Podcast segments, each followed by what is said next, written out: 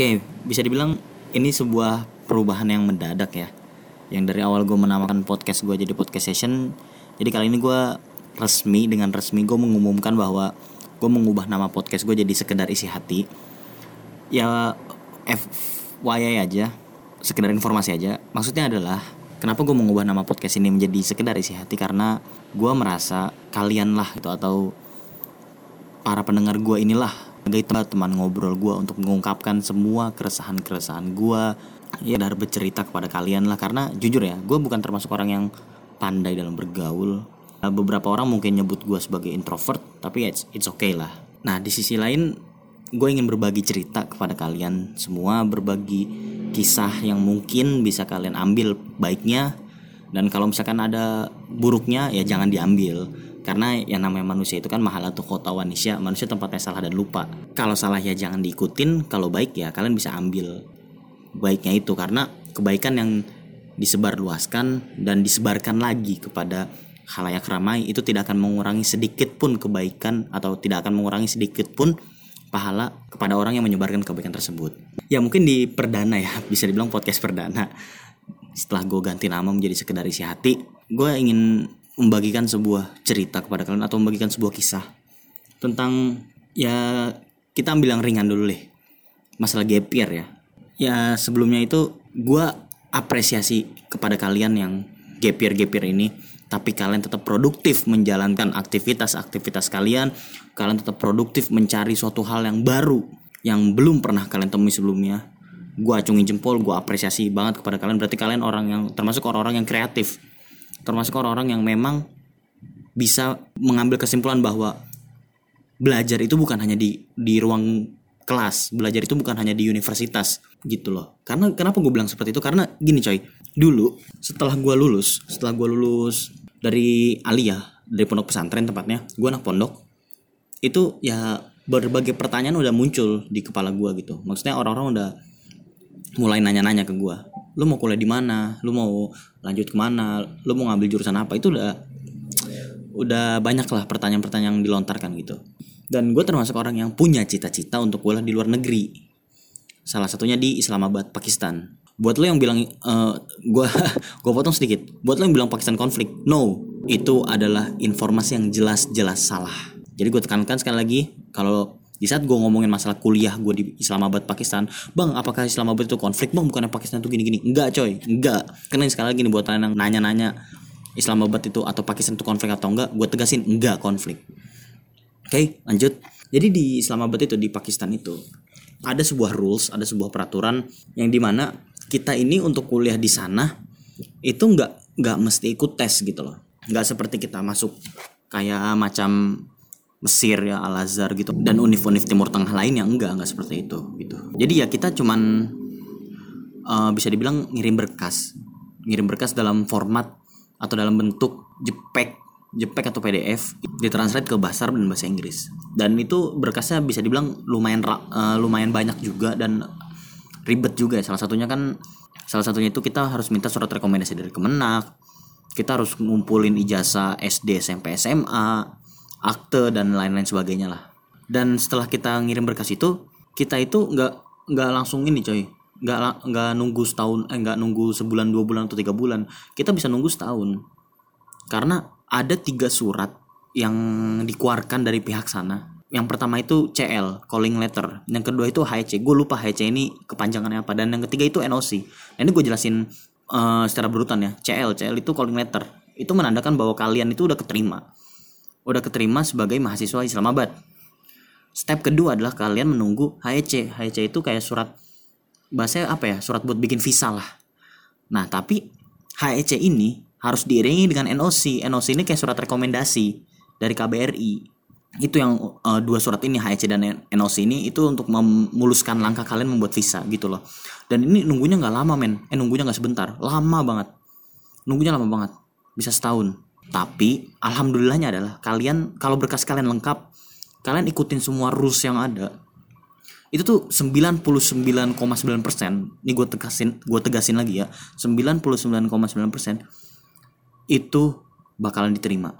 Pasti diterima, beneran diterima. Itu yang bikin apa ya, yang bikin gue bisa dibilang pede banget gue bakal dapet gitu loh ya. Alhamdulillah gue udah dapet saat ini gitu, alhamdulillah banget. Nah di situ, di saat gue menjelaskan hal seperti itu kepada orang-orang yang bertanya lu mau kuliah di mana, mereka bertanya lagi, lu mau ngapain setahun, apa yang mau lu kerjain setahun itu, lu mau diem aja gitu, lu mau no life gitu, mau gabut gitu ya. Gini coy, gini, ini menurut gue ya, segabut-gabutnya orang dia nggak bakal ada kegiatan, dalam arti dia nggak bakal, yang nggak mungkin lah dia dahar modor ulin, nggak mungkin begitu. Pasti ada momen dimana dia jenuh, mau nggak mau dia harus keluar dari zona itu, dan dia bakal apa ya bahasanya ya, bakal keluar untuk mencari suatu hal yang baru gitu, yang nggak semua orang sih, tergantung orang juga. Nah gue tipikal orang yang nggak bisa seperti itu, dalam arti gue tipikal orang yang nggak bisa cuman tidur makan boker main, gue nggak bisa begitu. Di saat orang itu nanya ke gue, lu mau ngapain setahun, nunggu kuliah setahun lu mau ngapain, gue jawab dengan pedenya, gue jawab gue mau nyari kerja. Tapi ada lagi pertanyaan ketiga yang menurut gue sebenarnya pertanyaan ketiga ini ya penting gak penting sih. Dia nanya lu mau kerja jadi apa. Nah di sini yang ngebuat gue stuck, gue diem, jujur gue nggak tahu gue mau kerja seperti apa, karena gue juga nggak mungkin kerja di kantoran atau apa ya, karena biasanya kan kerja di kantoran gitu lo harus punya ijazah gitu kan, harus punya pengalaman lah minimal. Itu yang gue masih bener-bener buntu banget, gue nggak tahu mau kerja apaan gitu.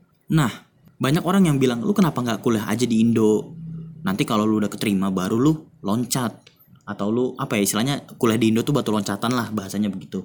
Jadi di Pakistan udah keterima, nanti pas mau berangkat ke Pakistan ya gue tinggalin kuliah di Indo, putus gitu loh dalam arti.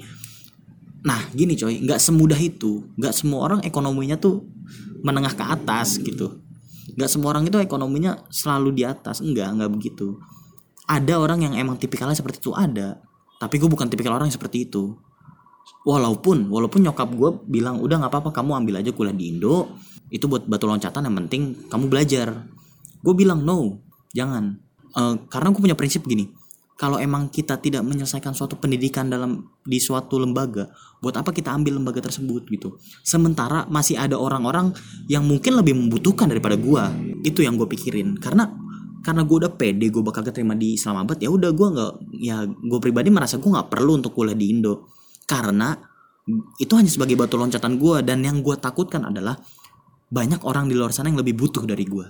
Banyak orang di luar sana yang mungkin ingin kuliah serius 6 tahun, dia pengen bener-bener serius lulus dari universitas seperti itu.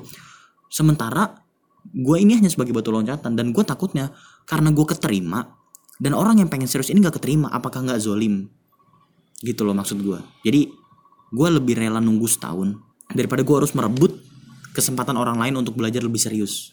Ya ini hanya sekedar prinsip aja ya, karena ini yang gue rasain gitu. Jadi balik lagi ke yang tadi, gue ngapain dalam setahun ini? Banyak hal yang gue temuin. Pertama gue kerja jadi marbot masjid, alhamdulillah banget. Walaupun dalam beberapa bulan ke depan gue dikeluarin dengan cara yang bisa dibilang kotor gitu. Cuman ya udahlah, mungkin gue ngerasa juga belum rezeki gue di situ. Tapi ada satu hal yang bener-bener gue bersyukur banget, demi Allah gue bersyukur banget, yaitu apa? Gue banyak ketemu hal-hal baru yang gue gak temuin, yang mungkin hal ini kalau misalkan gue kuliah gue gak bakal temuin hal ini di perkuliahan. Kenapa gue bisa bilang begitu? Jadi begini, gue punya temen komunitas sepak bola, dia orangnya gak kuliah, dia hanya seorang tamatan SMA kalau gak salah. Dia pernah cerita ke gue, dia pengen tahu gimana sih rasanya kuliah. Dia nanya ke gue, Ki gimana sih rasanya kuliah? Gue jawab, gue juga gak tahu, gue belum kuliah gitu. Dia pengen kuliah, tapi karena dia tertuntut dia harus dagang, dia gak sempet untuk meluangkan waktunya kuliah gitu. Tapi yang gue salut adalah di umur yang segitu, yang bisa dibilang masih kepala dua sama kayak gue, dia gak pernah patah semangat buat nyari duit. Itu yang gue salut. Sampai dia main bola, beli sepatu, beli apa, pakai duit dia sendiri. Sampai dia buka cabang kue pancong ya, kue cucur gitu, kue cubit, apalagi tuh pukis lah. Itu dia udah punya 2-3 cabang. Itu yang bikin gue respect banget. Gue respect banget sama dia. Di umur yang segitu dia bisa meringankan beban orang tuanya. Bahkan dia bisa kontrak sendiri di Jakarta. Dia bukan asli orang Jakarta, dia pendatang. Itu yang gue pelajarin dari dia. Yang gue pelajarin adalah gak selamanya kuliah itu, atau gak selamanya ilmu itu dapat dari kuliah. Nggak selamanya ilmu itu dapat di kelas. Itu yang gue pelajarin. Kenapa? Karena setiap langkah kaki kita, dimanapun kita menginjakkan kaki kita, pasti ada suatu hal yang kita belum tahu di situ. Dan bisa jadi ada ilmu baru di situ. Yaitu apa? Ilmu kehidupan salah satunya. Gue banyak kenal sama orang-orang yang entah berantah, ngobrol di warkop, ngobrol di pinggir jalan, ngobrol di busway, ngobrol di KRL. Gue banyak dapat pelajaran baru dari situ. Bahkan gue pernah ngobrol sama preman.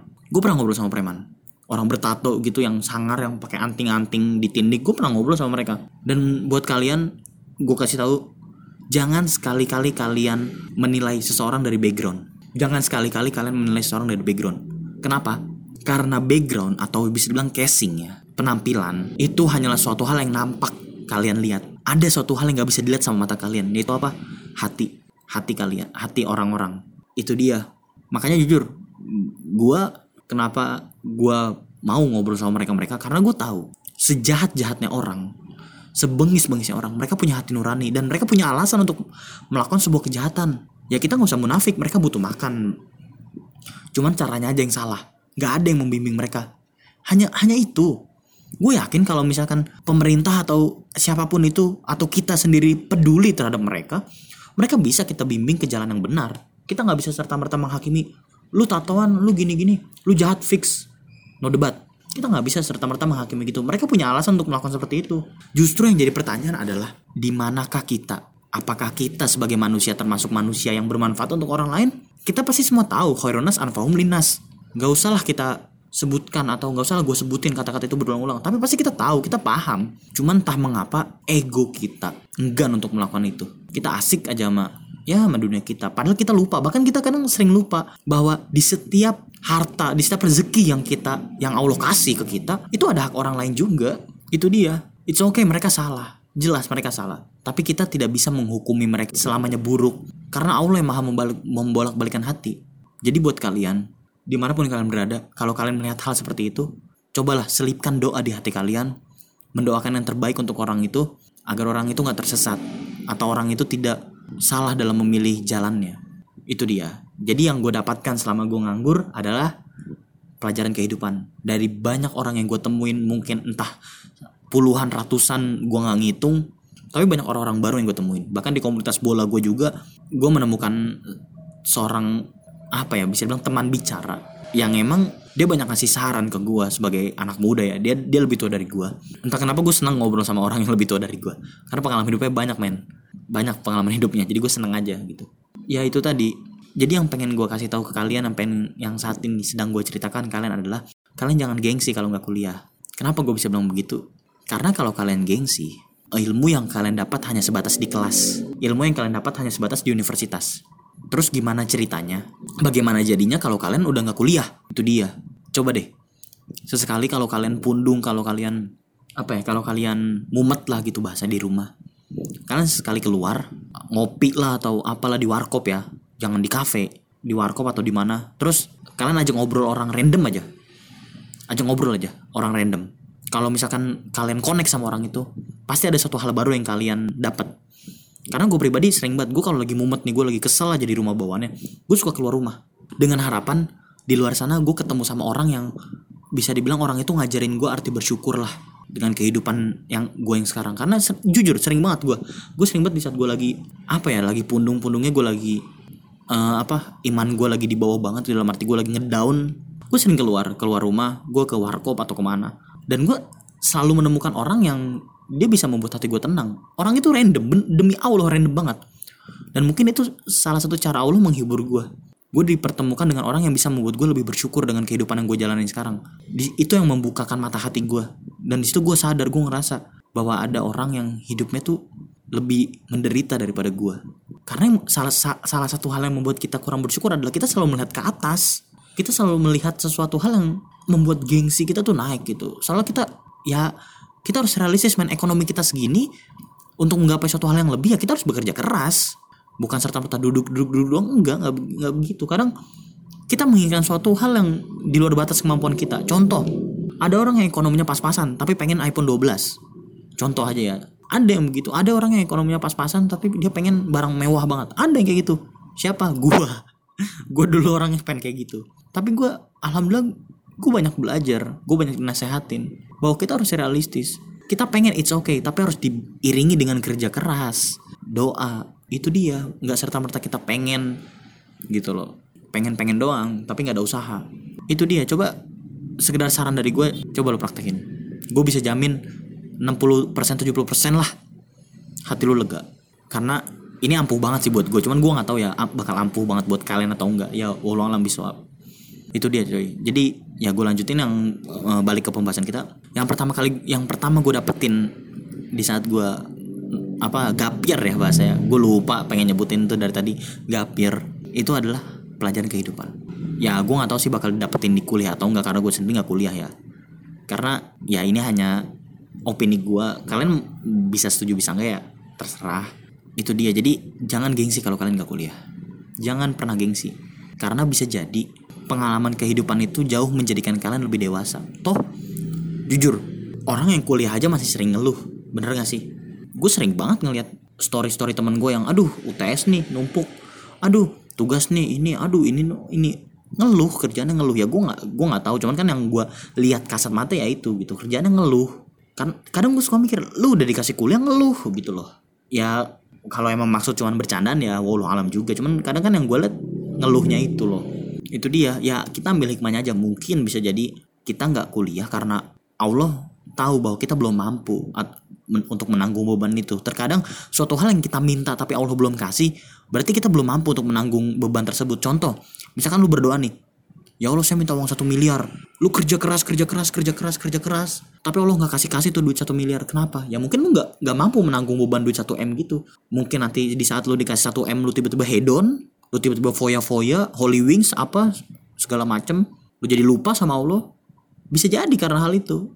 Yang penting ya coba deh kita husnuzon, kita berpikir seperti itu. Kita berpikir bukan Allah gak mau ngasih, kita siap gak untuk menerima hal tersebut, kita siap gak untuk menanggung amanah tersebut. Karena setiap rezeki yang Allah kasih, yang Allah titipkan, itu amanah buat kita. Allah ngasih kita rezeki, misalkan duit berapa juta, itu amanah buat kita. Bagaimana kita menjaga agar rezeki itu tetap barokah, termasuk bagaimana kita menjemput rezeki tersebut.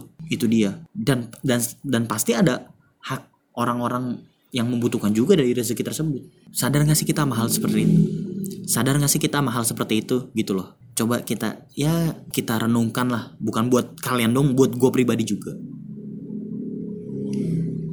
Jadi gue tekankan sekali lagi buat kalian yang gak kuliah atau gapir, atau kalian mutusin buat gapir, tetap pertahankan prinsip kalian tuh gapir. Tapi ingat, cari hal baru yang bisa kalian kerjain di sela-sela gapir. Cari hobi baru yang bisa kalian kerjain di sela-sela kalian gapir. Susun atau apa ya bahasanya ya, tuliskanlah kalian planning, kalian bikin plan. Kalian mau ngapain di tahun ini kalian mau ngapain. Selama gapir itu kalian mau ngapain. Kalian bikin target. Kalian mau ngapain aja. Kalian bikin target. Bismillah, insyaallah gapir kalian bakal jadi berkah. Gapir kalian bakal lebih produktif. Gapir kalian bakal membuat kalian bisa menjadi pribadi yang lebih baik, bisa mengupgrade iman kalian, bisa mengupgrade diri kalian. Yang penting kalian ikhlas, kalian punya prinsip. Itu dia. Oke, mungkin udah hampir setengah jam ya gue bicara di podcast perdana Sekedar Isi Hati. Terima kasih buat yang udah dengerin, dan sekali lagi ini hanya opini gue. Ini hanya ya sekedar cerita yang bisa gue bagiin kalian. Kalau misalkan kalian gak setuju ya it's okay. Gue gak pernah memaksa kalian untuk setuju dengan apa yang gue bicarakan gitu. Karena gue membangun podcast ini atau gue bercerita seperti ini karena gue ingin membagikan suatu hal yang mungkin ada manfaat di dalamnya, dan kalian bisa ambil manfaat tersebut. Dan kalau ada manfaatnya kalian bisa share, kalian bisa like, kalian bisa bagikan ke teman-teman kalian, sanak saudara, ya siapapun itu orang tercinta kalian. Dan kalau kalian gak suka, kalian bisa kritik dan ngasih saran di Instagram gue, di @ki.shauki. Gue open buat kalian semua. Kalian mau ngasih saran atau kalian mau bercerita suatu hal yang mungkin ada pelajaran baru yang bisa diambil di situ, silakan aja. Gue open buat kalian. Terima kasih buat yang udah mendengarkan. Semoga kalian betah, semoga kalian senang, semoga kalian bisa mampir lagi, dan semoga kita bisa bertemu di next episode. Oke, terima kasih. Mohon maaf apabila banyak kesalahan. Gue pamit undur diri. Assalamualaikum warahmatullahi wabarakatuh.